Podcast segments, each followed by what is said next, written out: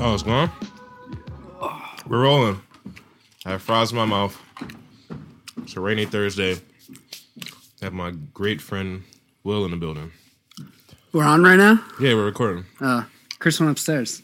Yeah, I think he said his phone's dying or something. There's no FCC stopping us right now. Nah, man. He doesn't do anything anyway. He's over there on Facebook or some shit. What's up, man? It's Thursday. Happy New Year. You too. Haven't seen you. This is like this is the third week of January. This is right when you stop saying that to people, even if you haven't seen them yet. Yeah. You get like a couple more days. Yeah, I don't really love that. The Happy New Year thing? Well, just that you have to like keep doing it for like weeks. Yeah. Especially it's someone that you don't see all the time. Yeah. It's like it doesn't really whatever. Every time I see you, it's New Year. You know? Right. Oh yeah, well there's that. I think the day is arbitrary. True that. Yeah. True that. I do like after New Year's because like all the run up to like holidays are over and now days get longer. I can start looking forward to the time of year I actually like. Which is what? Spring? Yeah, spring, okay. Summer. Spring, summer. Mm-hmm. Yeah, I get really hanging out season. I get really down. Like I get not like depressed, but I just get like really lethargic. Seasonal affective, yeah. Yeah, a little bit. You just want to sit in the house and shit. And exactly. Yeah. Not eat, and then when you do eat, it's something like horrible for you. Exactly. Like, I'm gonna go to Lee's Kitchen again. Yes. We'll go for the fourth time this week. Yeah. Try something new. Yeah. How have you been? I've been all right, man. Doing okay. I'm actually really excited today because it's the first day that the podcast is on iTunes. Yeah, that's exciting. Now I saw that. You got iTunes, descriptions. Yeah, boy, it's big deal shit, man. Yeah. I'm all excited. iTunes, Spotify, SoundCloud. When people hear this, it will already have happened like 2 or 3 weeks ago. Yeah. But it still is pretty fun. So yeah. Feeling more and more official. You were the first person to say that I was playing the Guitar Hero game for podcasts. You know, started over the phone, through my laptop. It was really bad. It sounded horrible. Yeah. Then in my basement with one microphone. Yep. Now in another basement with two microphones. Yep. Now we're on multiple platforms. So yeah. It's pretty fun. It's exciting. Yeah, I think it's the only thing that I do for myself. Like, I don't buy clothes. I don't go out anymore. You know, I play video games, but that's more for like anxiety. And sports, I think, watching sports and following numbers, I think helps keep my brain sharp for some reason. Oh just, yeah, no, for sure. For trying to trying to remember stuff like who's the guy? Who's the third string? Like who's that? Like I'll be sitting around like who was the nickel cornerback? That was all right sometimes and thought that he could be a starter, and then we traded him away or he left, and then he sucked. It's Brandon Boykin. Okay. Yeah. He was like good sometimes, and then he was like, I deserve this amount of money. And we were like, all right, go. And then he left, and then he sucked ass. So the podcast, I say that to say that the podcast is the one thing that's like just for whatever. Yeah. I think it's something I really like to do for some. I don't know why. It doesn't make any sense. It's nice to see it progressing. Yeah, man. You like to have conversations with people. Yeah, I also just love to talk with my friends, you know? Yeah. Which, I don't know. We've been in bars. We've been in bars where we have both showed up really early, expecting to leave. Uh-huh. And then next thing you know, it's like 11:30. We're like, we might as well just close the bar out now. Right. And then after that, we're like, well, Era's open. Yeah. And just talk until 2, 3 a.m. Yeah. It's good. It is. It's good. You ever have a conversation with someone at a bar and then you leave, they leave, and then you never see them again? You're like, whatever happened to that person? Yes. That guy, that girl, that person is awesome. One of the guys who owns Pizza Brain and Pizza Dad, I talked to him for like 2 or 3 hours one night in crime. I haven't talked to him again since. Which guy? From Joe? Joe Hunter. Yeah. Yeah, he's really cool. He is really cool. I worked for that guy. Yeah? Yeah, I worked at Pizza Dad's for a little bit when they first opened up. Oh, okay. Yeah. It sucked, but he's cool. Yeah. They had a lot of problems. Why is that? It just didn't... It wasn't the right time for them to open that spot up. They kind of had to. Okay. And then the neighborhood wasn't really... Like, no one was trying to pay $5 for a slice or whatever. Or $4 for a cheese. It's literally like $4 for a cheese. Now, that's a really good slice of cheese pizza. Yeah, for sure. But then, like, Uncle Nick's is not bad. Right. Uncle Nick's is no pushover. Yeah. I like Joe. That's my guy. I got to get him on the pod. He's all into wrestling, though. I don't really know that much about, like, wrestling. He's into wrestling? Yeah, he's one of those guys. We didn't do that. We did coffee and food and beer. Yeah, he's a really smart dude. I think he just got like his, like he graduated from, he finished school after putting it off for a couple years, like 2 summers ago or something. Nice. Yeah. And he was like, I'm done with this pizza shit. He's still there. Still there flipping dough. I think as, again, this is going to be really late when it comes out, but I think, was it yesterday? Mariano Rivera became the first player in baseball history to be unanimously selected. Yeah, then they put Roy in because of his untimely passing, I guess. Yeah, that's pretty crazy that I didn't even know that never happened before. I figured some people would be like a Ted shooter. Williams, Babe Ruth, they all the people who voted against them. That's crazy. Reggie Jackson, crazy. Yeah. Long list of dudes. I guess I could think a lot of black dudes. There's some old white writers, like some dude. Sure. Some dudes from like North Dakota or whatever, some writers like, I'm not voting or whatever. Yeah, you know? For sure. Well, and then on top of that, like there would have been writers who like just hated a guy because I covered him and like he was terrible to me or yeah, like he never was nice to you. Right. Like Reggie Jackson. Reggie Jackson kind of hates. Yeah. I've seen videos of him like spazzing on people like, get the fuck out of my face. That's like Bonds' biggest problem. Like aside from the steroid stuff, he was just terrible to the media. Like terrible to the writers. Yeah, that's why they won't let him in. Yeah, Rodgers the same way. Yeah. But he was all juiced up though. What do you expect him to be like? I was shocked it was Mo because I thought for sure there'd be somebody who's like, it's not a real position. Like if you're a great pitcher, then do it for 9 innings whatever, 7 or whatever. But he is like whatever. There's outliers. There's dudes who are just the best at the thing that they do. Yeah. Right. Like, it doesn't matter. It doesn't even really matter what era. It's like, this guy's the best we will ever see at this one thing. So let him have it. It was really shocking to me, too, because, like, a lot of Yankees fans I know, like discovered stats about Mo that I was like, how'd you not know that? Like, stuff like, more guys have walked on the moon than I've gotten an earned run off of Mariano Rivera in the postseason. That's been an awesome stat since he retired, 20 years since ago. Since his last postseason. I saw somebody the other day, lifelong Yankee fan. Like, I just ran across this stat. And he just ran across this stat. Yeah, they're like, I was on his Wikipedia page. This shit's insane. Like, I know. That's why he is who he is. Right. I felt that way about Brian Dawkins. When he got snubbed the first year, I went on Sports Reference or whatever website to check like his career stats, and I looked at a first glance. I was like, oh, those seem okay. And as in the back of my head, I was like, I should check another great safety from this era. So I picked up I went to Ed Reed's page or whatever, and it wasn't nearly as impressive as Brian Dawkins. Like, he had a lot more interceptions. But just the rest of his stat sheet just paled in comparison to just everything that Brian Dawkins did. Yeah. And I was like, I've been in this city my whole life. I love Brian Dawkins. I'm just surprised that I didn't look at him that way. Yeah, writers are like, I hated that. I've always hated that. Like, well, he's not a first ballot guy. Like, he didn't get better in year 2. Like the second year you considered him, his stats didn't improve. If he's a Hall of Famer, he's a Hall of Famer. Yeah, he's been retired for 5 seasons. Yeah. Either he is or he isn't in. I guess sometimes I get perspective has to change about how great a guy is. Mm-hmm. You know, especially in football with quarterbacks, a guy might be looked at as a sure thing. Mm-hmm. So Phillip Rivers, people will look at him and say, "Oh, he's a Hall of Famer," and then 4 years will pass, so whenever he'll be eligible. Oh, excuse me. Someone will play devil's advocate and be like, "Are we sure that he is?" And it will take some time to figure it out. But in Mo's case, I would have been one of those dudes that the box would have already been checked when they were just getting a head count. I'd be like, I don't even know why we're doing this. Right. We shouldn't even have to have a meeting about this. Yeah. Yo, I was at work earlier, and the guy on the job is from Massachusetts, and I know this because he says this every 4 sentences. Yeah. And today he shocked me by coming in with his 5-time champion Boston hat, New England hat, and then his NFL champion Patriots jersey. And then I had to sit there and listen to him talk about how he was there for the Tuck Rule game, which is actually a pretty cool thing. Yeah. And then 'cause the funny part about that story was he said that it took him 2 hours to get back to his car.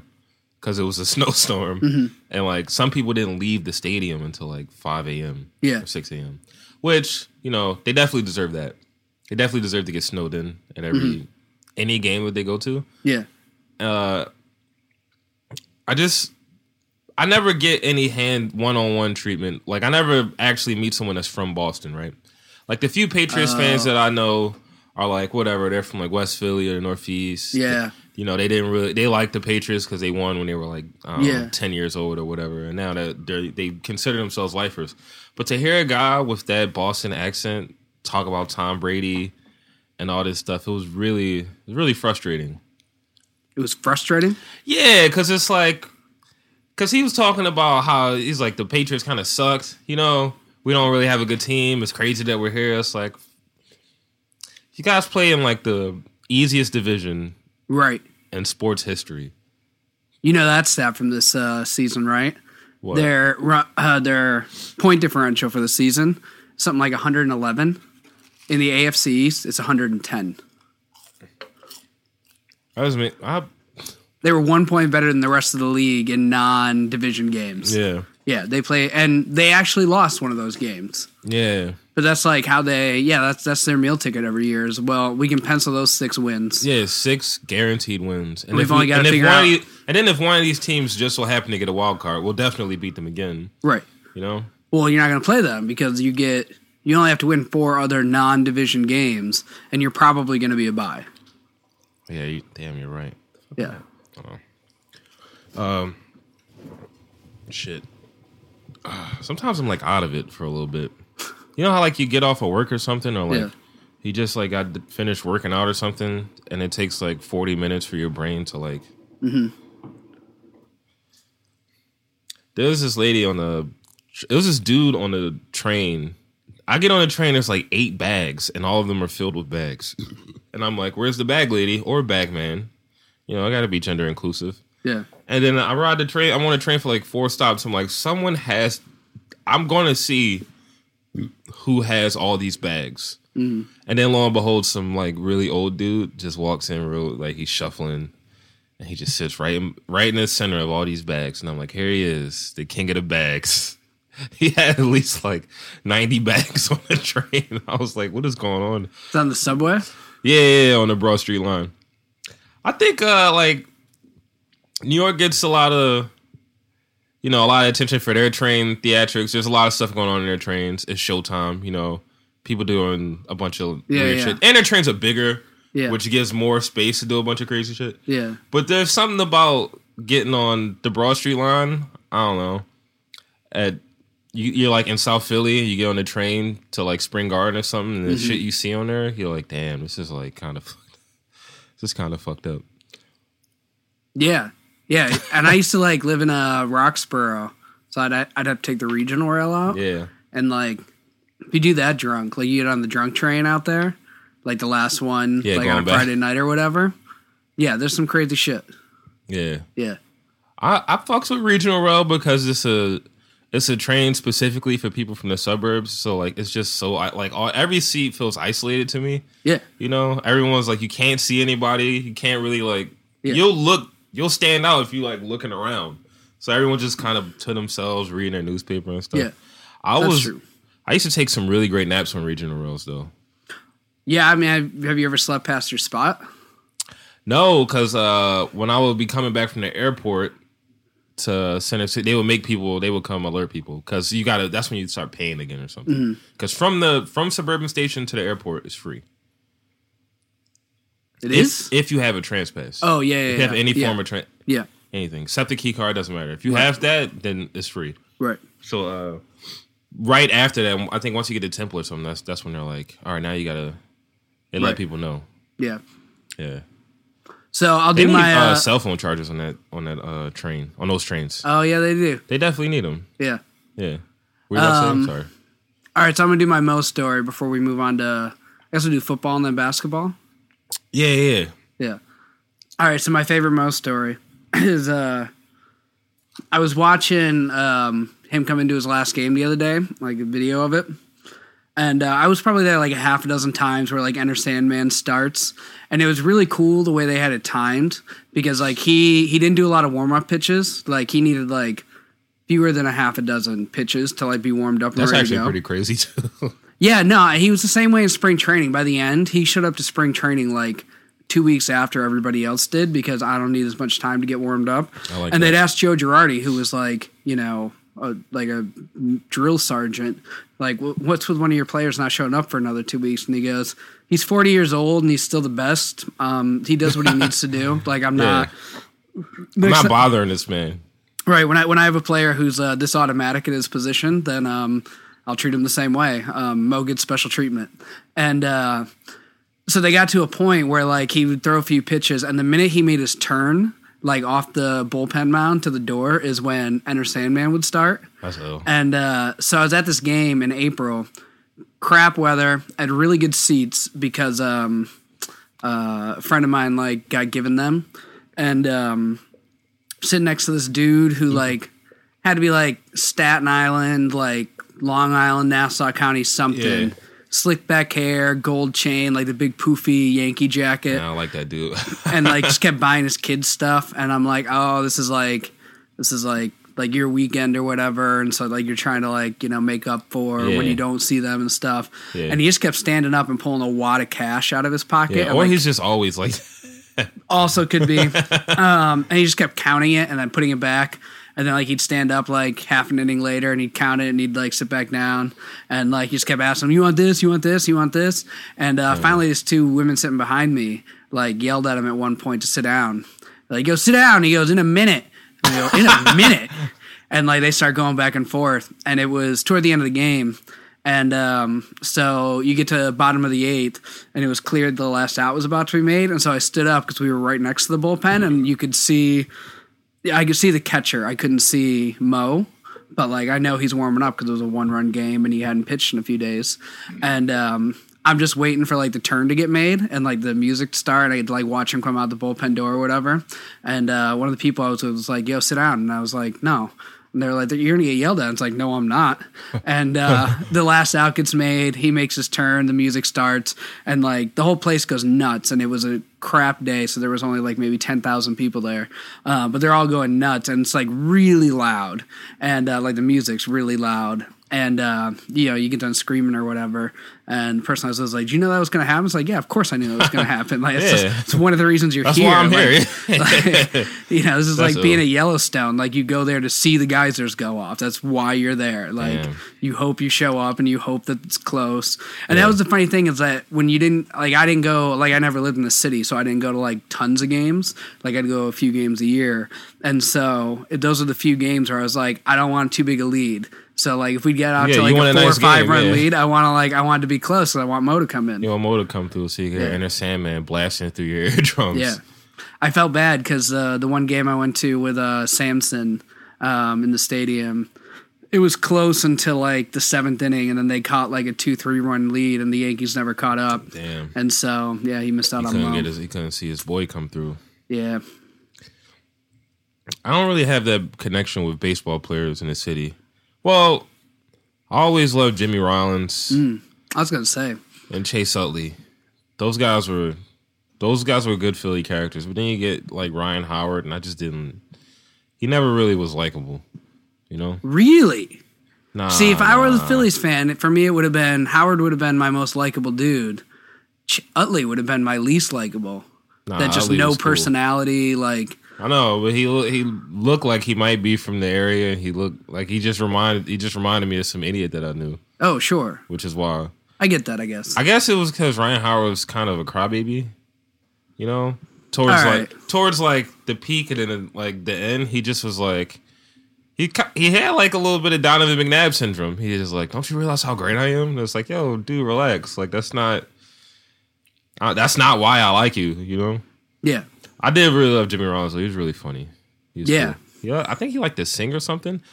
I remember watching a bunch of commercials as a kid, and it'd just be like him singing songs on TV for some reason. I don't know what that was about. I don't even remember. It might have been for like some car dealership or something, like some like whatever. Like he sold his soul for like a brand new Dodge Charger or something. But he was cool. Yeah, he was cool.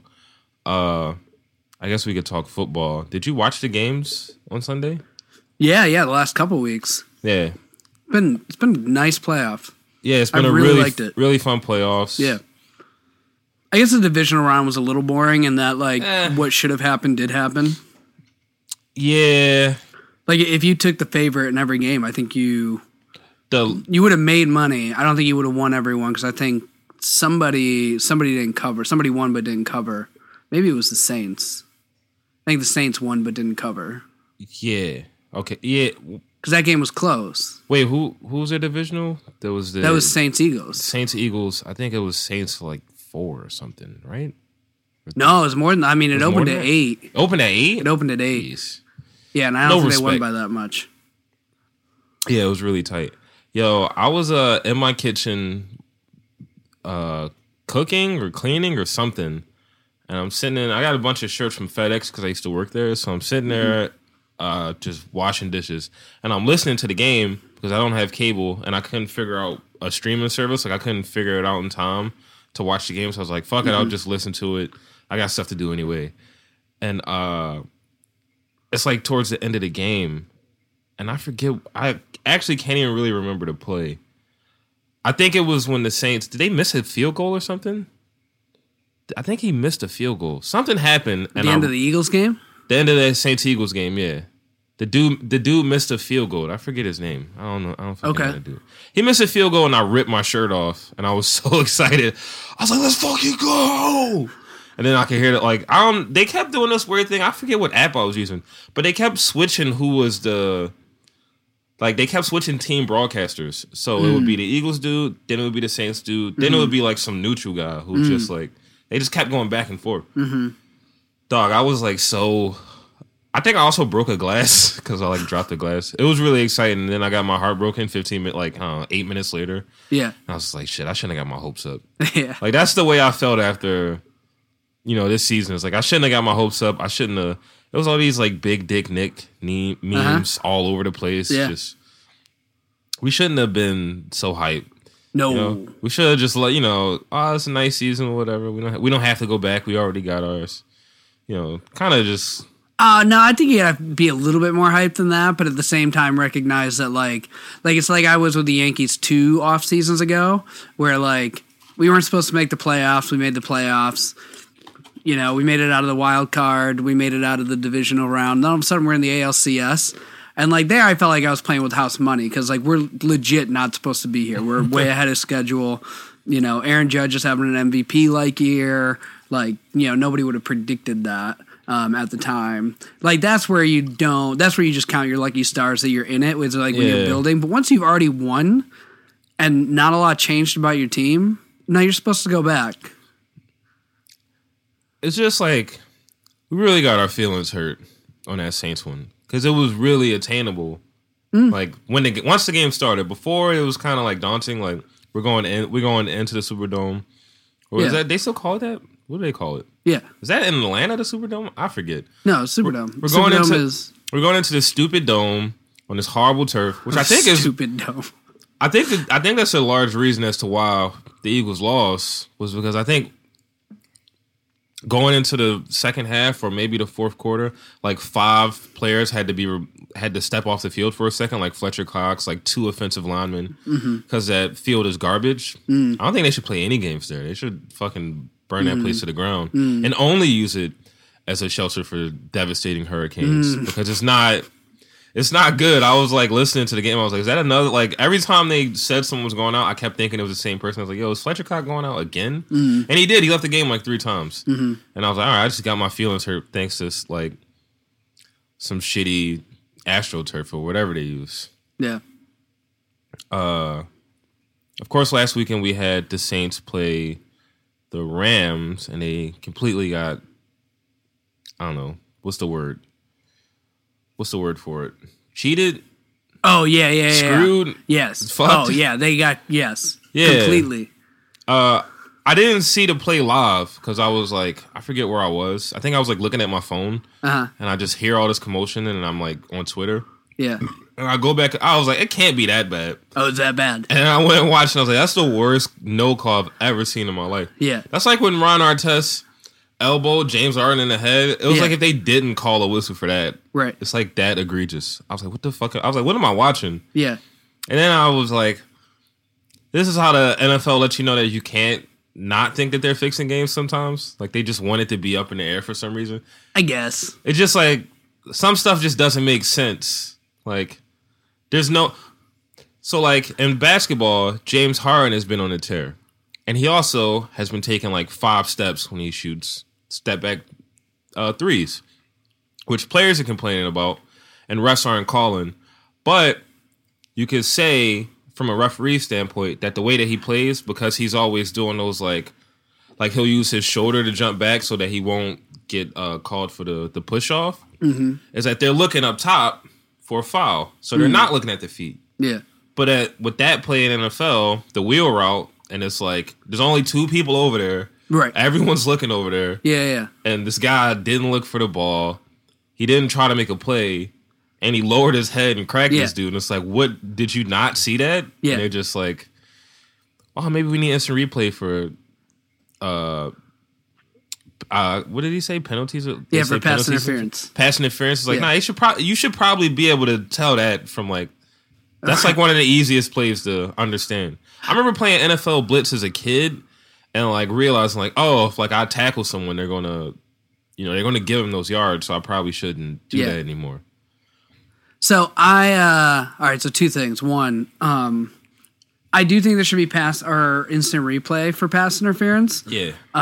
Only because if I can see it and I know it should have gone a different way, and it's in that situation where there was like, 140, 150 left on the clock, and that would have been a new set of downs, and the Rams only had 1 timeout. Yeah, 1 timeout left. Even if the Saints only end with a field goal in that situation, you're still going to end up kicking off with 16 seconds left, and you give the Rams 16 seconds to like go the length of the field with no timeouts. Like, that's a thing that's not going to happen. So it clearly decided the game at that moment, and we all know from replay it should have gone the other way. And so the idea that like we all know that the Rams actually won that game, but we don't review that play. Like, if you're gonna take that stance, then part of your licensing agreement has to be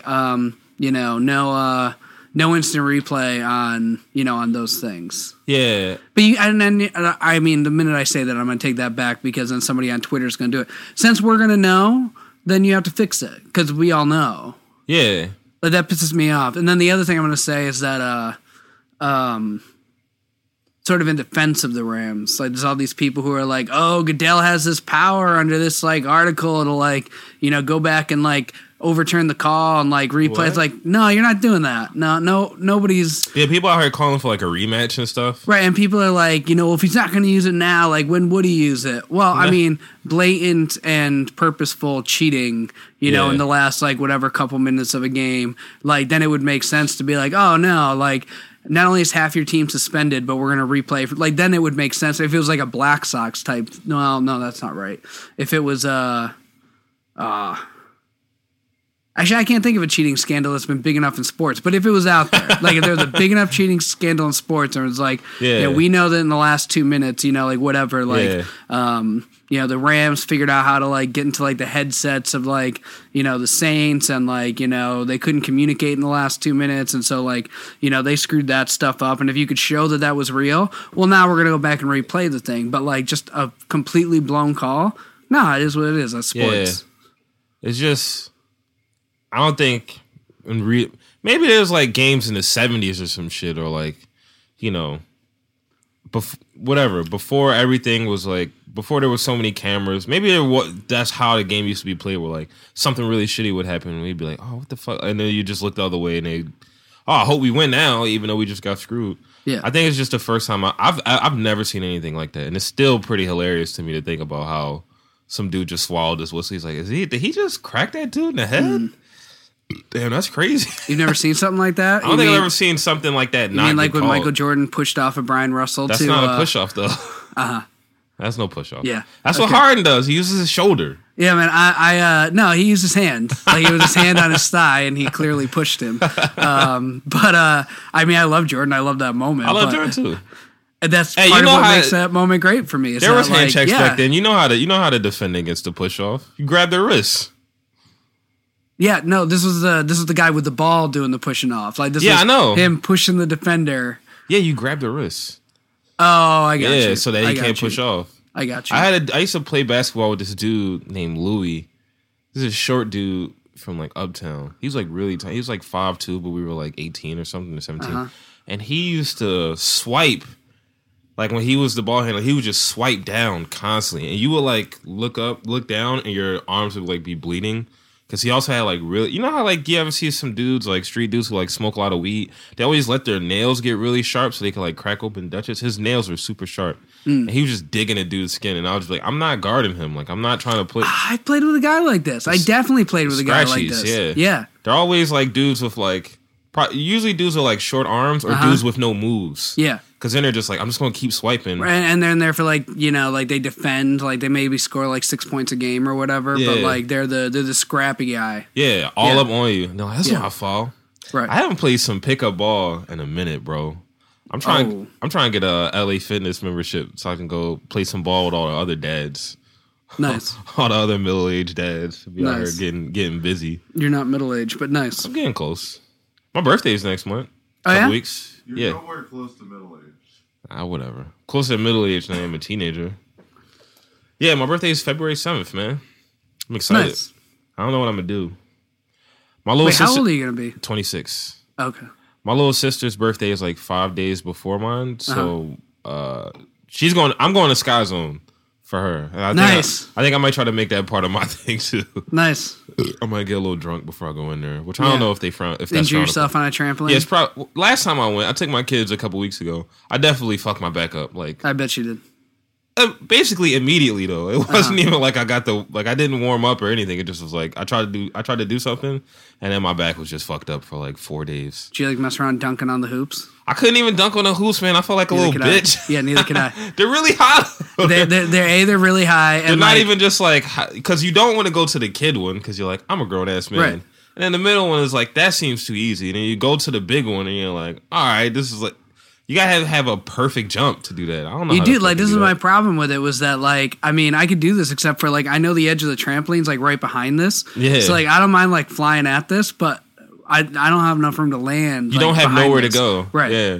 Yeah. And those places, the place is cool because it's just. And also when I land, it's not like I'm going to land and stop. This isn't like a normal dunk where I land and I stop. Like I'm going to land and then launch again in that direction. Like you fuck yourself up. Yeah. You tell whoever you had trying to record it to like stop the. Yeah. Like stop the camera. Yeah. Fuck. Yo, my back was. I was in some legit pain though. Like I'm like no bullshit. Like I really couldn't breathe for a second. Like I had to sit down. It was really bad. I don't know what I did. I think I may have tried to backflip. I think I was just trying to jump higher probably, and I just I should have stretched. Yo, when you're like young and you go do things athletically, you can go jog with your friends, ride bikes, play football.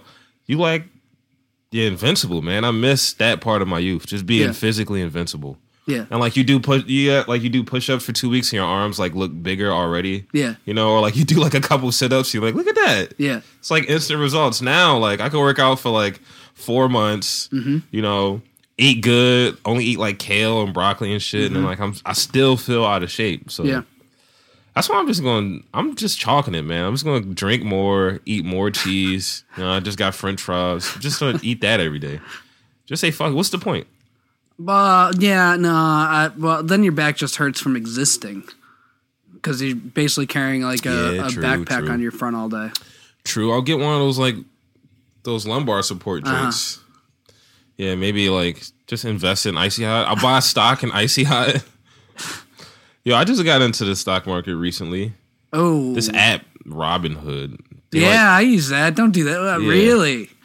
My girlfriend Mary, she's made money off the stock market. All right. By treating it the way I guess you should, which is like the long game. And she's just like, she's been doing it for years. Well, that's good. Yeah. I'm not treating it like gambling. I know some dudes that are out here treating it like gambling. Yeah. Where they're like, week by week, they're like, all right, what am I going to spend $300 on? Yeah. Well, so that's good. I like what she does. And I like that app because There's no fees on any of it. Yeah, so no that's fees. Cool. And it's really like straightforward. Yeah. Easy. That used to be a big deal. Like I had friends in college who day traded, and it was like whatever. It was like $8 a trade, $9 a trade, or something like that. It was like the best you could do. So like the idea that there's no fees is really good. Yeah. This portion especially of the show was brought to you by Robinhood. Spend your money. That's good. I wish I had like ads. You know. Yeah. I wish I got paid to do this. I feel like yeah, that would be cool. I'm not always good at this, but I feel like I should start getting paid eventually. Yeah. What was the thing you thought you would get paid for when you were like 17 or 18? What was like the first thing? That I would or that I could? That you, whatever you thought, you know? You know how like when you're like getting close to finishing high school, you have an idea of like kind of what you want to do? You don't really know yet? Oh, yeah. All right. So it's really nerdy. But like I thought that like I had the answer to like any like problem situation. Okay. It's like a company that was going down or like a product you wanted to sell. Yeah, like my ideas like are not only going to work, but like you're just going to pay me for like my time to tell you like how to do this. To tell you what to do. Yeah. Like so you're trying to be that comedian Nathan Fillion. He has that show Nathan For You where he takes failing businesses and he helps them prosper by doing a bunch of wild shit. Oh, I don't know that. He had this one where there was like a ice cream shop where he debuted a ice cream that tastes like shit, like human shit. And he's like, this will get... He's like, no press is bad press. Mm-hmm. And then this lady's like, what? And then he... Whatever. Yeah. Yeah, that's actually... You just sound like an entrepreneur. That sounds like an entrepreneur, like some type of business. Sounds like the dude from that movie, The Founders, the McDonald's movie. Did you see that? You know what I'm talking about? Oh yeah. Did you see that? It's like that guy. Yeah, it's like give me your money. I'll show you what to do with it. Yeah, well, but the problem is that like most of the time, especially like 18, 19, like you think every idea you've never had before, nobody's ever had before, and you also and then you find out that like oh no, lots of other people have had these. Everyone's had this idea. Yeah. Also, they've thought about it better than I have. I just like looked at it on the outside in. Right. I have no knowledge of anything in this thing. Right. Yeah. Why do you think people become know-it-alls at that age, teenage years, post puberty? Like, well, so one, I think you have to be like a huge introvert, where like you just love your time by yourself. Yeah, and like, yeah, you sort of have to like. I think some of it has to do too with like, you know, like you said, like video games are about anxiety for you. Yeah, and like for me, being around people, like I mean, I've never been anxious, but like I have to be around people quite a bit. And so like stuff like that like ends up cutting into that. But if you're somebody who like doesn't deal with that, doesn't need to be around people, and like either doesn't have like that anxiety thing or does, and the way they cure it is just about like, you know, deep dive and stuff. Yeah. And then you just find the right thing. You know, like I know people who like I know somebody who I went to college with. I just saw on Facebook the other day. She's written her second fantasy novel. So like that's a really off the book one too. Yeah, like it is. It's like a curveball for real. Yeah, it's like they're doing what? But if you take that kind of like, nerd, you know, where it's just like I'm gonna be so deep on like everything fantasy that not only do I understand every world and every, you know, like machination, but like I'm going to create my own. I'm going to create them. That's fucking powerful. She's got some big dick energy right there. Some what? Big dick energy. Yeah. She sees in the world. Nah, it feels rude saying that. Only because I know her. But anyway, what was I going to say? So like, if your thing happened to be coding a few years ago, yeah, well then that was good. Like, because it turned out that was what was going to make money. Yeah. My boss now, he used to work in tech like during the early 2000s, and he's like, he's always like, it sucked. Yeah. Because no one wanted to pay you. You had to learn everything on your own time. Mm-hmm. I was working 50 hours for this company and then 25 hours by himself trying to like learn. Mm-hmm. And then like, you just didn't make any money. And then right when I got out of it, everyone started making money. Yeah. And I'm like, damn, that's crazy. Yeah. I felt that way about like with video games for some reason. Like when I was a kid, you know, and I bet you probably can attest to this too, because video games are popular when you were young, that like the idea that you couldn't make anything from playing video games, like, oh, you can't get no job, you're not gonna find no girlfriend, you can't do anything, like, what are you doing? Yeah. Oh. And then now, if you like, open up YouTube, there's like some 19-year-old Swedish kid playing some video game. He has a bunch of sponsors. He's like wearing a jersey because now he's an athlete. Yeah. And I'm like, damn, I wish I could just go back in time and just yell at my grandma and my mom, like, let me play PlayStation. Let him. Yeah. Like Terminator, like John Connors. Yeah. You know, but instead of like, what do they want to kill him or save him? In Terminator, are they just is the Terminator there to kill him or to save him? Yeah, they want to kill him. Yeah, instead of killing me, Terminator wants to save him. The Terminator wants to save him, but everyone else wants to kill him. Well, the melty guy wants to kill him. Wait, that's the second one though. I don't remember it. I don't listen to me. Whatever. Instead of going to kill my past self, I would give him like I would take technology back. I would give him like a PlayStation 4. And I'd be like, here, play this. Yeah. And then, well, I mean, there's something to that, right? Like the whole notion that, like, you, this is gonna sound stupid I'm about to say, but that, like, basically you follow your passion, you figure out like how to monetize it later. Yeah. Like, you know, like that's all these people are doing, and like, there's like, especially with like performance stuff, like there is a certain amount of it that like makes sense. Like I was listening to, did you hear Simmons when he interviewed Aaron Sorkin? I didn't. So but it's queued up in my thing. At one point, yeah, it was for me too until yesterday. I was behind. Yeah. But at some point, Sorkin talks about like basically like what the sportscaster brings to sports. And he was like, you know, like we don't care about like, you know, like a 5,000-yard or meter race. Like we just don't care. But if like you, Bill Simmons, or somebody like you, like tells us why this person's like the greatest at this thing and like how, you know, they take, you know, 2 fewer steps per every like 100 meters than everybody else. So long as they can go, you know, this whole thing about like why it makes sense that they are, you're seeing the greatest thing ever, then we'll all tune in and we'll all be like, oh my God, you see like that guy run, you know, 5,000 meters, something that would be boring otherwise.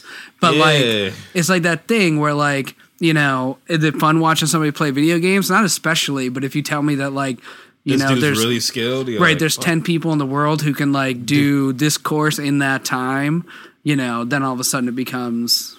I think I remember something like that when like Steph Curry first started like blowing up, like when the Mark Jackson years or whatever.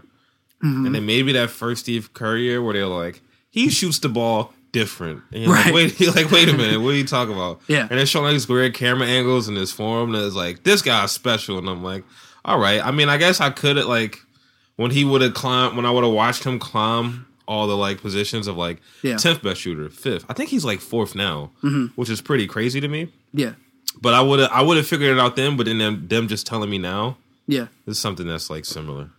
I also think, he's really high on that list, by the way. I thought he was, like, I don't know, 9. He's really, like, 3rd or 4th. He's, like, right behind Jason Terry or some shit. It's really crazy. But he's played, like, half the time. Right. Of all those other dudes. Yeah. He's also way more ahead of Klay than I thought he was. I thought Klay was like 200 behind him. Klay's like 800 threes behind him, which, again. I was looking at leaderboards the other day in terms of like, you know, percentage and efficiency and offensive box plus minus, stuff like that. And I was shocked at how Curry's like the top of all those boards and Klay's nowhere on him. Yeah. Because in my mind, there's not much that separates us two, like at least from those standpoints. I mean, obviously from like the amount of time Curry has the ball, and you know the other things that he brings to the game besides like just scoring. There is, but what was I gonna say? Oh, going back to the esports guys. Yeah. You know, the other thing that helps them too is like, and I think like. I'm not a big conspiracy theory guy, but, like, I do believe that, like, old money is, like, what drove those guys. Because, like, if you're just sitting on cash, you want to know what the next thing is that you can monetize and, like, you know, make sure you get, like, your cut of, like, every new thing. So, you know, maybe your grandfather made all of his money, like, investing in automobiles, but, like, you're going to make your money in, you know, whatever that next thing is. And so... with the esports guys, once it became free to put videos online and like, all of a sudden you're catching six-figure views. Yeah. You know, somebody with like old money is going to come along and be like, yo, hundreds of thousands of people are paying attention to that over there.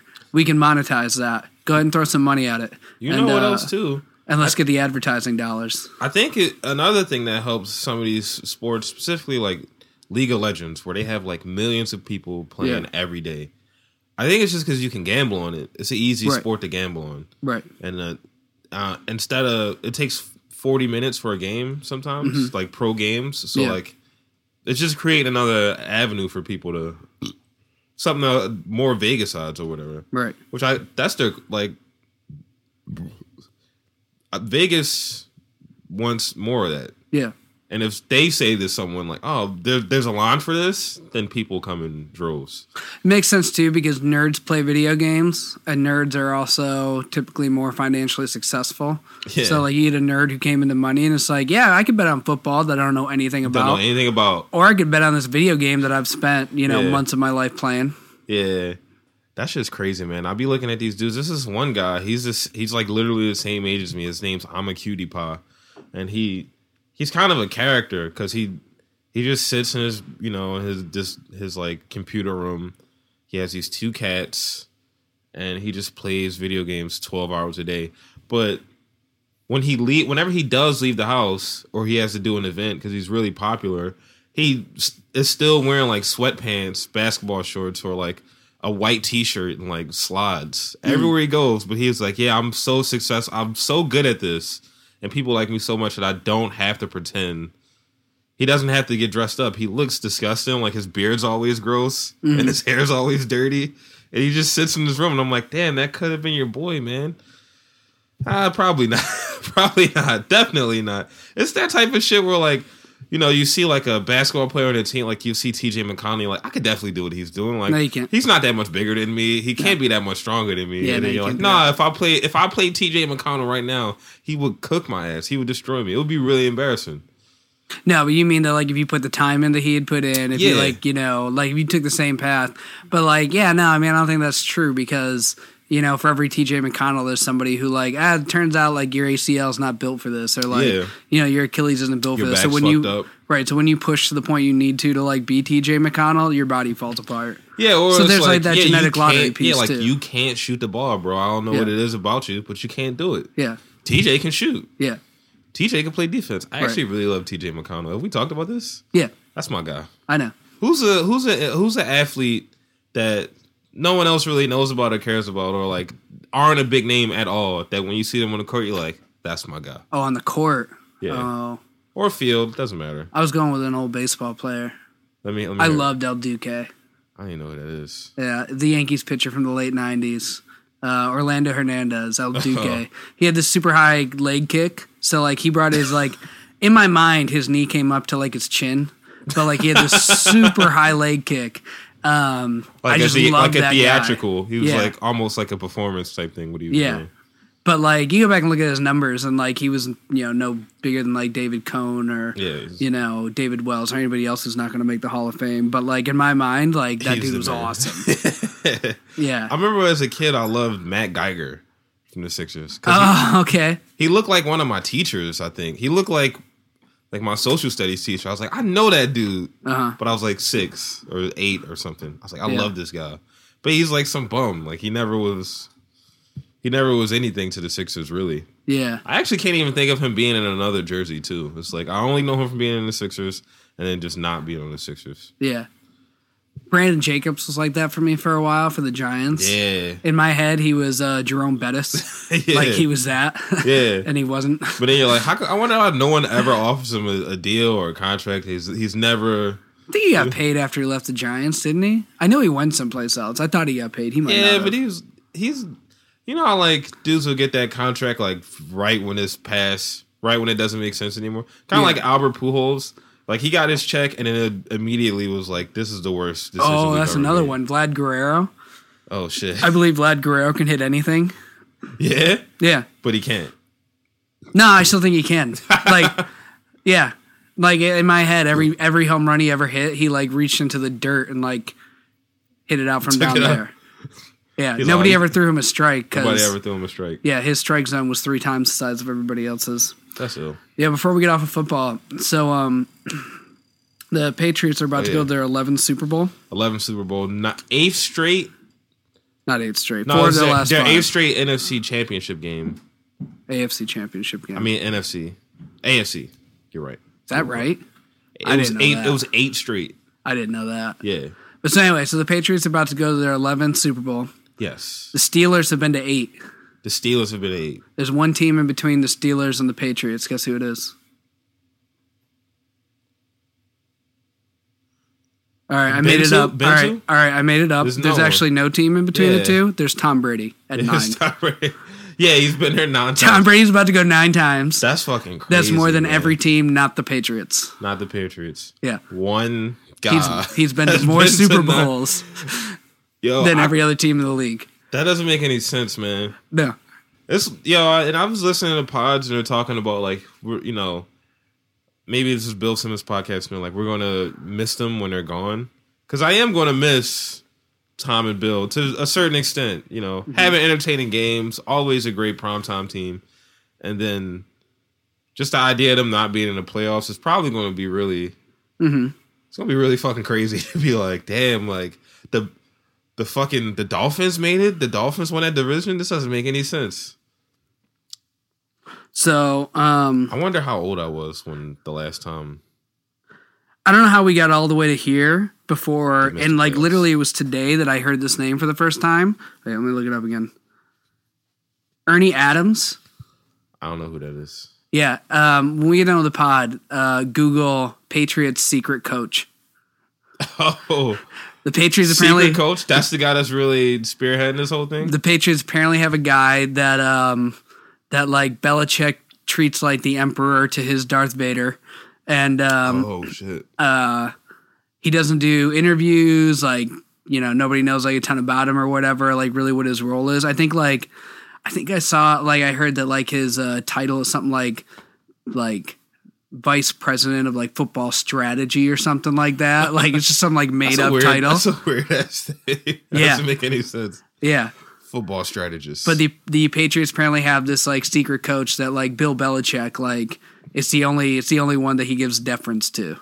That's ill. In the organization. Bill like goes home, he takes his hood off like a monk. He like sits on his knees. He's like, why, sir?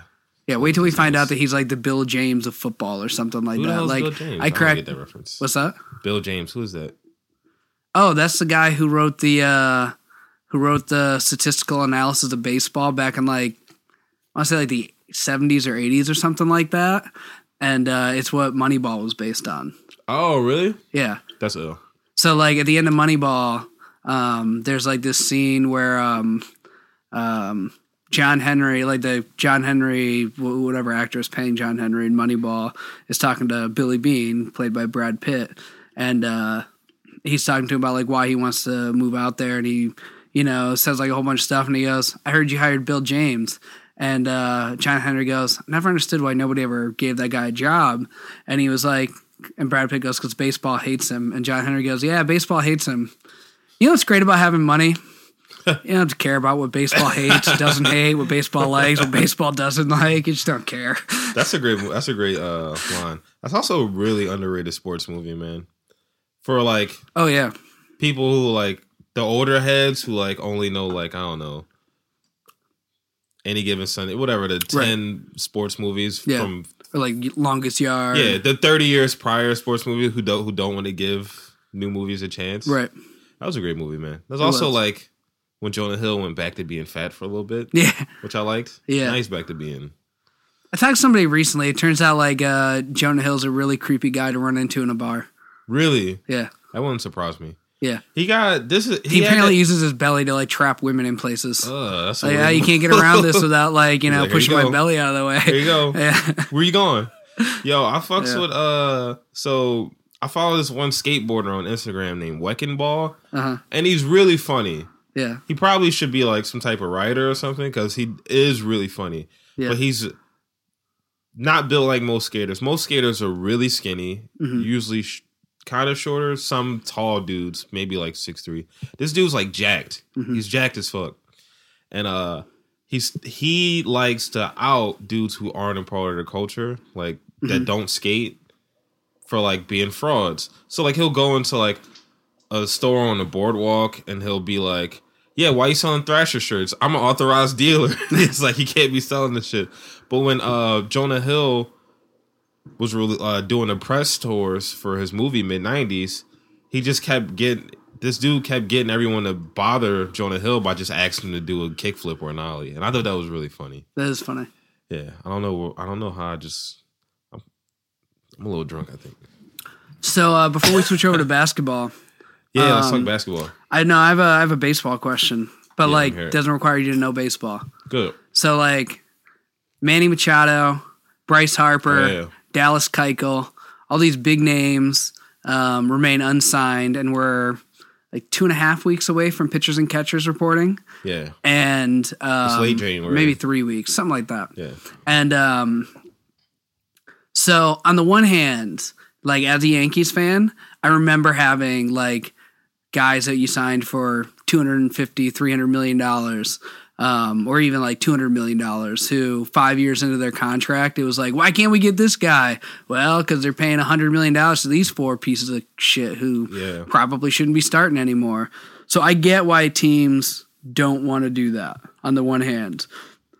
And I also get that, like, if you're running a team and you're like, you know, I can get like 90% of the value for like 10% of the cost, like I'm going to go do that. Frees me up to be more flexible in other ways, especially with like pitchers and stuff like that. Like you look at like the Yankees off season where they're just again building this like unstoppable bullpen that's clearly meant to just slog through the season. You know, we'll run whatever starters we need to out there. We'll call up guys from AAA. We'll do that whole thing. We're going to score a lot of runs with this offense, and you know, we'll get to a point where one way or another we're making the playoffs. At which point, good luck getting through our bullpen, because we can just, you know, we can have games where like the starter goes through the rotation 1.5 times, and then we just unleash, you know, 5 closers on you. And so I get that whole mindset. On the other hand, revenue was up last year in the league. Like revenue's been up. Like it continues to go up. Yeah.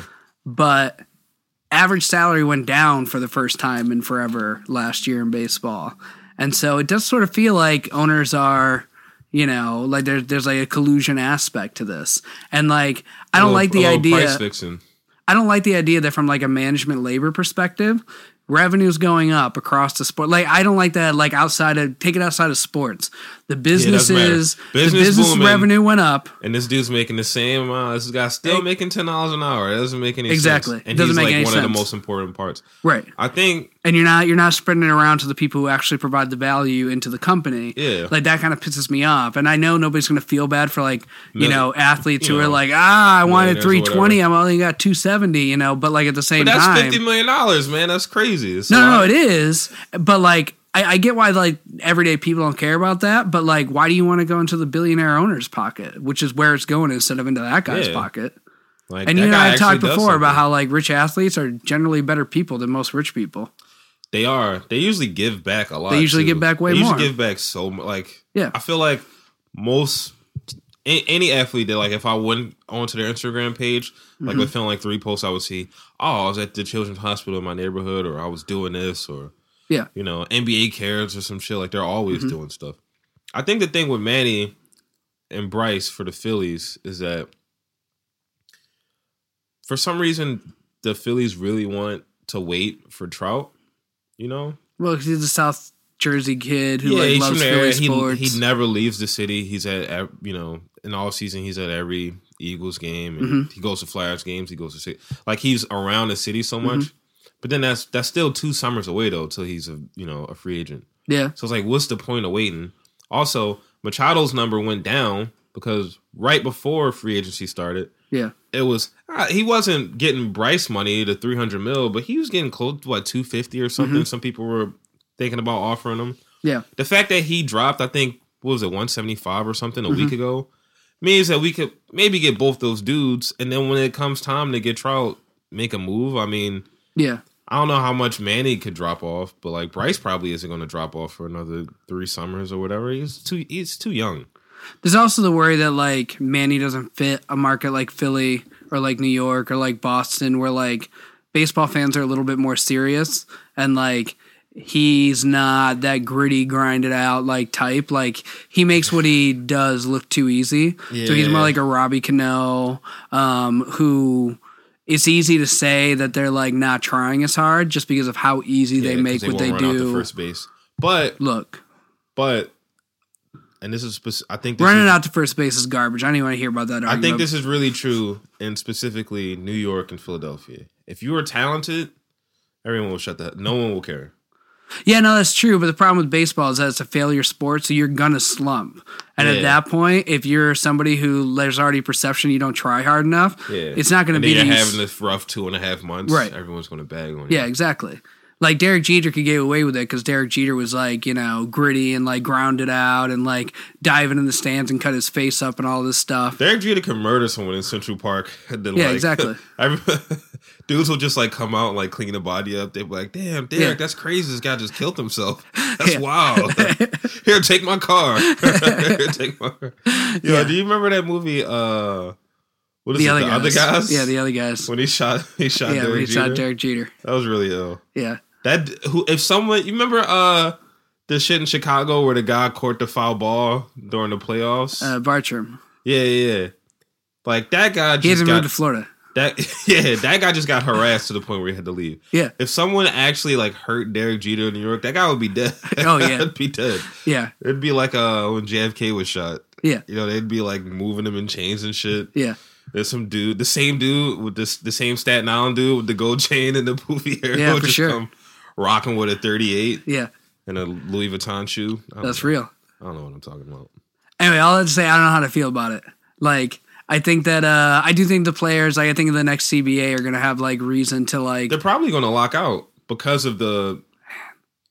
It'll kill baseball.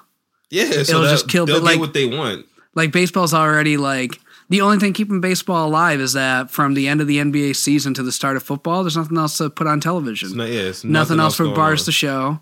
And so, like, the cable fees are still out of control for baseball. Yeah. But that's the only thing keeping baseball alive. And if you had a summer, like, by then, the XFL is going to be a thing. Like, you're going to, like, also, somebody's going to find a way to beat baseball. NBA coverage is becoming, you know, 365 because they're doing these bigger summer leagues. Yeah. And they're basically running another...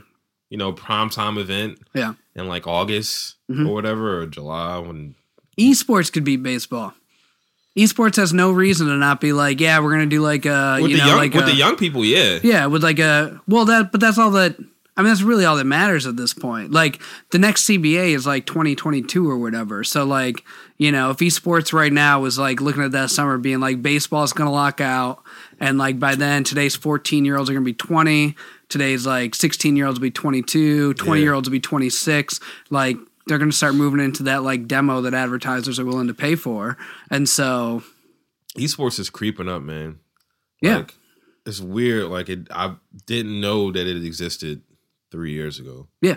And now like when I get on the internet, there's just so much.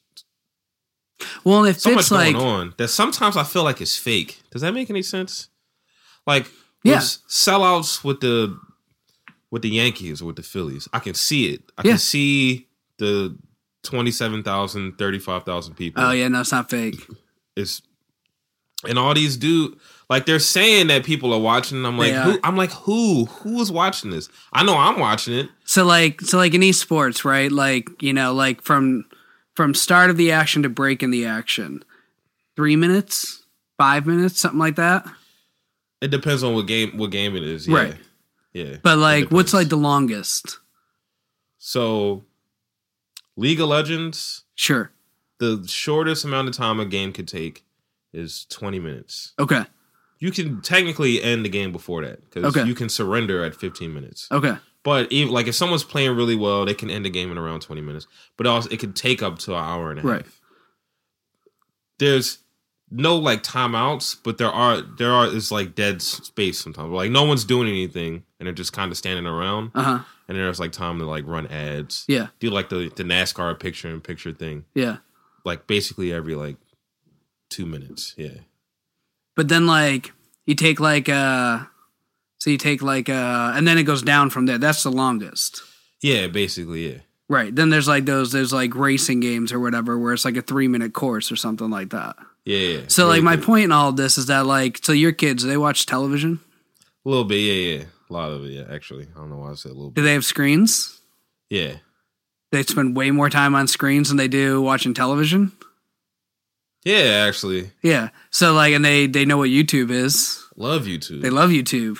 Like that's all kids now. Like up to, I want to say like 14, 15 years old. Like kids don't watch television. The idea of like sitting down and watching like a soccer game, which is, you know, 2 hours is a lot. Like, I mean, that's like the longest anybody's going to do. The idea of watching a 3.5 hour football game or like a 3.5 hour basketball game or a 4 hour like baseball game, like just not going to happen. But like, you know, like if all of a sudden like Twitter blows up and it's like, yo, watch this guy, like, you know, toast everybody in like League of Legends in 18 minutes. You can do that while taking a dump, and it's like intense the entire time. Like it catches that all like action, right? So it catches that like it's no free throws, that frenetic pace that like you know like that generation like wants or whatever. Like that's why like if the esports league said that's the summer, like they're gonna lock out and we're gonna steal the entire young fan base. They land a deal with ESPN. Yeah. I feel like I could have a viral tweet if I was at a baseball game this summer and I was sitting behind a kid and the kid was like watching like esports or like something like that on his. He's watching a Fortnite stream while he's at a baseball game. Yeah, yeah, or you know, just something that's like something that like people over the age of 15 absolutely don't get right now that under 15 is obsessed with. Yeah. Like to be sitting at a baseball game, and just like take a video of him like watching that and then like. You know, like a home run happened or whatever, and he just doesn't move. He just doesn't give a shit. Yeah. Yo. Yeah, that's definitely. I feel like Twitter would go nuts. Twitter would be like, what the fuck is going on? Yeah. But Twitter is sometimes like a step ahead with shit like that. So they would understand maybe. Sometimes. Oh, yeah. No, it wouldn't be like, right. It would be the old heads on Twitter. Yeah, it'd be the old heads on Twitter like, what the hell is this? It'd be my uncles. Yeah. And I'm not saying any of this like criticize anybody. I'm just saying it is what it is. Like, that's what. So, like, I think it's up to sports to adapt to that stuff. The NBA is the best with that stuff. It is. Because they have the game that's probably the easiest to, like, break down into, like, 8 seconds for a Twitter video or something or Instagram. They have the best way to... Yeah. Because sometimes it comes down to, like, the game was boring, then this guy dunked, and then the game was exciting for a little bit. Well, and they've also like, figured out like the color with like, you know, modern cameras and stuff like that. So like the whole thing's way more visually appealing. Like you watch like one of those football games where they try to mess around with the jerseys and it looks terrible. Yeah, those color rush joints. Yeah. And then, like, meanwhile, baseball is doing like, you know, camo jerseys from time to time. And it's like, we know what demographic you want baseball. We got it. We know your style. Yeah. Yo, sometimes when my kids are on the screens, I don't really know because... Being a young parent and seeing how like it wouldn't have been bad for me to play a little bit more PlayStation, spend a little bit more time on my computer as opposed to going outside and doing something that I didn't want to do, like get bullied or something or ride my bike because I always fall. I'd be wanting to stop them, but then I'd be wanting to let them rock. So it's I'm at a weird spot because they're really young. My son's 5, my daughter's 3. And they can't get enough. My daughter loves YouTube like a and then I don't even know what they be watching. Like I type in something that I think that they like, and then now they're on their own thing. They found these weird videos with like kids reviewing toys. That actually really annoys me. That's the most annoying thing I've ever heard. You know, like some things like just the sound of it just makes you want to kill somebody. The sound of other people's kids playing with toys and describing them to me is like nails on a chalkboard. I want to smash my phone. The idea of what? Other people's kids. Oh, destroying their toys. No, reviewing toys. Like they review toys. That's what they do. I mean, it's really weird. Yeah, I don't know. I mean, or like that shit where it's like, watch this kid open this box. Yeah, he's like, I don't know what this is. My dad said I can't use this knife, but it's whatever. No, that's why I think that like.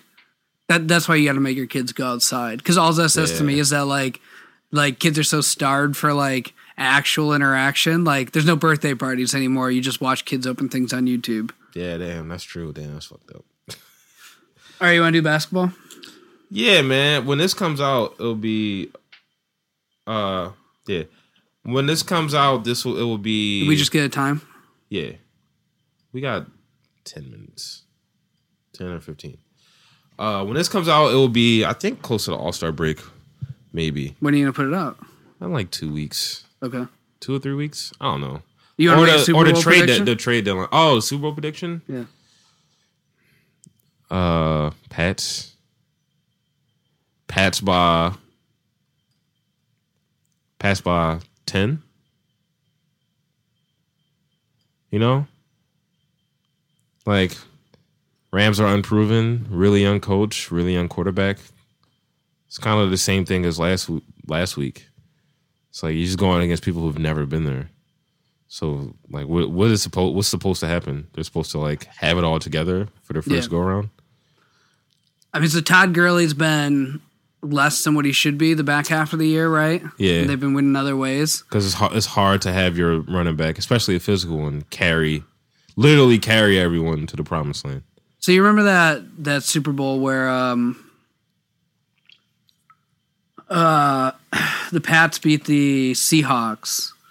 Yeah. On the play where Malcolm Butler intercepted the ball because they threw it over the middle instead of giving it to Marshawn Lynch. Yeah, one of the dumbest calls in or having playoff history. Russell Hustle and Bustle roll out. Yeah, anything except for what they did.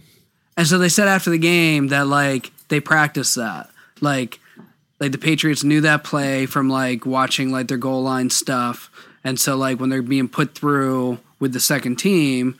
You know, like the Seahawks plays, like at some point, like that play got run, the guy caught the ball, and Butler, you know, tackles him. But I mean, obviously doesn't because it's in the end zone.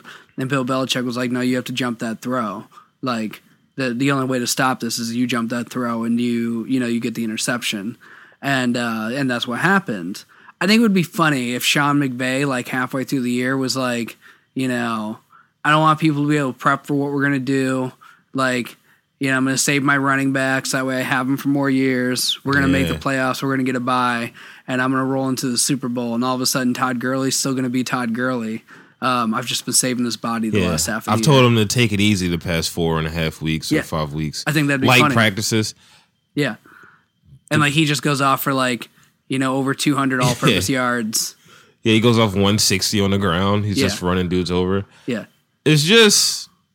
It would make sense for the league. Like, the league probably wants the Rams to win because it would be great for the marketplace. It would be great for LA to have a champion. Although you saw those bar videos when the Rams won. Nah, what happened? There were all these videos of like people in bars in LA and the Rams won, and everybody's just staring at the screen going, "Huh, look at that." But like, there's not like nobody's jumping out of their seat, nobody's yelling. But there might be, man. If you give them a ring, give them a ring and then they have something to like at least argue with people about. Yeah. There's a lot of like die easy fans, man. Yeah. They're just waiting for their team to be good so that they can like rep their colors. You know, that's how I felt. That's how it feels in Philly when like I grew up in Philly. I was a Steelers fan at first because that was the first team to make me love football. Jerome Bettis on the Steelers was the reason why I love football. Mm-hmm. And I remember, like, when I was in high school, nobody was Eagles fans. Yeah, Eagles had just lost T.O. You know, it was great seasons, but like nothing was really special. Yeah, had Brian Dawkins, Brian Westbrook. Those are like people's favorite players. But then, like, I had a bunch of Patriots fans, a lot of Giants fans. There's a lot of Cowboys fans in Philly. There's a lot of Philly-born Cowboys fans, and then a lot of them I saw Warren Green this time last year. So people are just waiting for their neighborhood to blow up. Maybe. I do think part of it's that LA is such a transplant city. You have people from so many other places. Yeah. LA is really spread out. So like there's no downtown to LA. So like if they did win, like I don't know what's blowing up. Like is LA Live blowing up if like you know the Rams win or whatever? It would be like, all the towns not LA that would like Burbank. Burbank would be up in arms and shit. Compton. Yeah. You know? And third, everything's so good in LA. Like the weather's great, People are beautiful.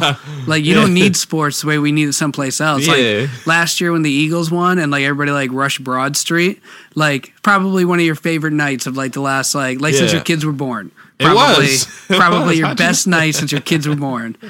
It was cold as fuck.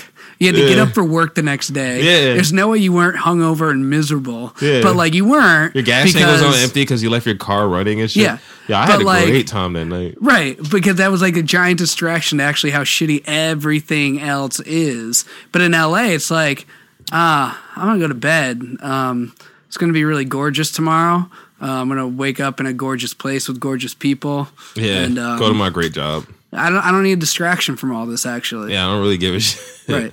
I guess you're right, but maybe it will be like the birth of the new fans, the people like my age and younger who like always wanted a team to root for, but didn't have one.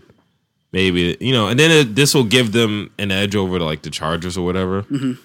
I know maybe that'd have been crazy if it was a LA championship. You don't have the intergenerational thing either, so those kids are gonna have to, you know, manufacture it on their own. I know. It's not like at a time where like I went with my mom, I went with my dad, like they were such fans and like, you know, they knew all this stuff. It's like, nah, nobody knows anything. Yeah, nobody knows anything about any of these people. These guys used to be in St. Louis. Yeah, we don't even know where that is. Yeah, that's pretty funny. So anyway, basketball. By the time this drops, it'll probably be the trade deadline. Do you see any big moves happening? Buyers, sellers. I mean, it doesn't sound like Anthony. I feel like we'd hear more if Anthony Davis was going to move. So I think that's probably not going to happen. I think that's like the biggest. That would obviously be the biggest thing that could happen. Is AD moving? And I think it's like, think of all the. And are you a part of the camp like I am that believes that if the Pelicans let Anthony Davis walk or whatever, if they don't put up a fight for him, they might as well just give up their franchise? I guess. Move to Seattle. I mean, I don't watch enough Pelicans to like know like what those stands look like every night. And like they're empty. All right. Well, I mean, I don't know what like the revenue model is either for a team in the NBA. Like in baseball, you can have empty stands and still make money. So like I don't know if that's the case in basketball. If that's not the case, then like give up your team because they're in a town that's really not a basketball town. Yeah, the only thing in that team that's putting butts in seats is Anthony Davis, and if you give him up, it's going to be years before anything Anthony Davis they're not getting adjacent is going to show up again. So yeah, move your team. I mean, Seattle, move it back to like Seattle needs a team. Seattle should have never lost a team. Right, Seattle should have never lost. I remember when that happened. I was like a teen. I was like, what the fuck is going on? Like, this is a team that's like on the other side of the country that I always know about. Yeah, because they're just a great franchise. Yeah, you know. Besides that, so I mean, only because I listen to a lot of Le Batard. I know one of the local radio guys there was on that show, and he was talking about how he thinks Justice Winslow is progressed a lot, and that when Goran Dragic comes back, like you set Winslow back if you put him back on the bench, and like you slow that progress, and so maybe I thought Winslow was like the 3 or something. No, he's replaced Winslow. He's replaced Dragic at the 1. Really? Yeah. So like maybe if Dragic comes back and you do want to go that route, you trade. Like I could see LeBron wanting Dragic. Yeah, he needs stuff. I mean, that's clear from like him being out, and I don't know how it's possible at his age with like a brand new team. Like, you know, he hasn't ever played with any of these guys. Like before he goes out, they're a top 4 team in the West by record, and I think even like SRS would have said they were a top 5 or 6. Now they're 9th. Yeah, they're 9th. He hasn't even been out that long. He's been out a few weeks, like 3 weeks. Yeah. I felt like when he went out, I didn't say this to anybody. It's gonna be impossible to trade those guys now because now we all know they suck. And then a lot of them are hurt. Like Lonzo went out. You know, Rondo's not playing still. Well, if I was Rondo, I wouldn't play if LeBron's not playing. Yeah, it's like at my age, there's no reason for anybody to do anything until LeBron says so. Right. So LeBron was like, you know, he's like, you know what? I don't feel like it this year. He's like, this quad hurts more than it should. Whatever. Fuck this. Right. I'm not doing anything. You know, I don't care about half these dudes here. So yeah. Let them get some time, because when the trade deadline comes up, they need to find a place to be, because I don't want them wearing this jersey anymore. Right. Which is, LeBron gets a lot of shit, I guess rightfully so or whatever. But I do like his, like, he knows who he can and cannot play with. He's usually right. That's the weird thing. Like, some players will be like, some teams will be like, oh, we should draft this dude because our star likes him. Kobe's like, what's the name of that white dude from Adam Morrison? He's like, oh, I like Adam Morrison. He's fiery. I like his energy. And then that guy gets there and he sucks ass and he doesn't even fit with Kobe. Mm. Like, Kobe doesn't know who he can play with. You know, a lot of great players don't know who they can't read talent well. That's usually why they end up being bad coaches. Mm-hmm. Think Magic Johnson. Or anybody, like, this great player, yeah, Hall of Fame player, can't read talent enough to know that these guys don't fit. Yeah, we've talked about this before, about how, like, it's the reason Jordan sucks. Is he's like, just do it like this, and, like, yeah, it's like, I can't do that. Right, like, he doesn't know they can't do that, and they don't want to tell him, like, no, I can't do that. I'm actually not you. That's not a thing. Yeah, LeBron's so smart, he's like, fucking, LeBron will pick up Kent Bazemore from the Hawks. Yeah. And they'd be like, is Kent Bazemore an all-star? It's like, yeah, he wasn't 4 months ago. Yeah. He wasn't this guy a year ago. Yeah. LeBron knows what he's good at. Yeah. So whoever... speaking of LeBron, you texted me a while back that... sorry, I cut off your point. No, go ahead. What were you about to say? You texted me a while back that you were surprised at all the blowback on Kyrie. Yeah. Kyrie called and apologized to LeBron. Yeah. It's weird. It's like... all these old dudes have a problem with the young guys being aware of, like, their emotions and, like, yeah, you know, their, like, place in, yeah, the universe. Yeah. Like, if that was Charles, like, Charles would have never did anything like that. Yeah. They showed all the reasons why they weren't more successful, even though these are all pretty successful guys. Yeah. Like Shaq is a great champion. Yeah. But just seeing the way that he talked about Kyrie is like, you probably could have won like 3 more championships if you would have, like, not been so prideful. Yeah. You know? Well, that's true. And like, if that's the blowback, then that's fine. But, like, all right, so disclaimer to this is that, like, Kyrie definitely does have, like, a little bit of, like, Kanye crazy in him. Yeah. Right? Yeah. And, like, thanks to Earth is flat. Yeah, exactly. And so there's that piece. But, like, I was more surprised by the fact that, like, oh, yeah, Kyrie called LeBron to apologize. And everybody went, wait, is he apologizing? Does he think he's dealing with the same thing LeBron was in Cleveland? Because, like, he was a whiny guy in Cleveland who, like, you know, wanted a bigger role, wanted to be the guy, whatever. And, like, you know, whined to LeBron about it. And now he's in Boston. Does he think he's dealing with that with these guys in Boston? Does that mean he thinks he's the LeBron of the situation? Wait, yeah, does Kyrie think he's as good as LeBron? And I was like, well, I don't think he actually said any of that. Yeah, he did. I think, like... first of all, he definitely does think he is as good as LeBron. He thinks he's better than LeBron. I mean, I guess, probably. But, like, I think it can be easier than that, where it's like, you know, when I was in Cleveland, I wasn't the veteran on the team. LeBron was. I'm now in a place where I am that guy. Like, I've had more success. I got more minutes. And, you know, having to, like, get the best out of people while at the same time, like, putting forward your bets is a tough thing to balance. And, yeah, I probably could have been easier on LeBron. Like, yeah, you know, it would have been better, like, for me if I was nicer to this dude. He may have even, like, called up and just been like, "Yeah, man, I think I'm really talented, but I don't think I'm meant to run a team. That's my bad. Like, you did that pretty well. Yeah, we could have won. We could have won quite a bit there." Yeah, it makes it seem like the New York thing is definitely not going to happen, because then you say he's going to go and play with an even younger dude. He's going to play with a guy. He's going to go try to play with Zion. Yeah, and, like, I don't know, not Jimmy Butler, some other. Oh, man, Jimmy Butler, man. What's up with him? He's another one. What, his attitude? Yeah, why is it so hard for him to just be like, wow, I'm on a great team? I don't know, man. We've got, like, half a season. We've got half a season before we have round one of the playoffs. Let's figure out how to, like, make this look really killer. I don't think he's never played. So, like, right when he started to get good, Derrick Rose was already done.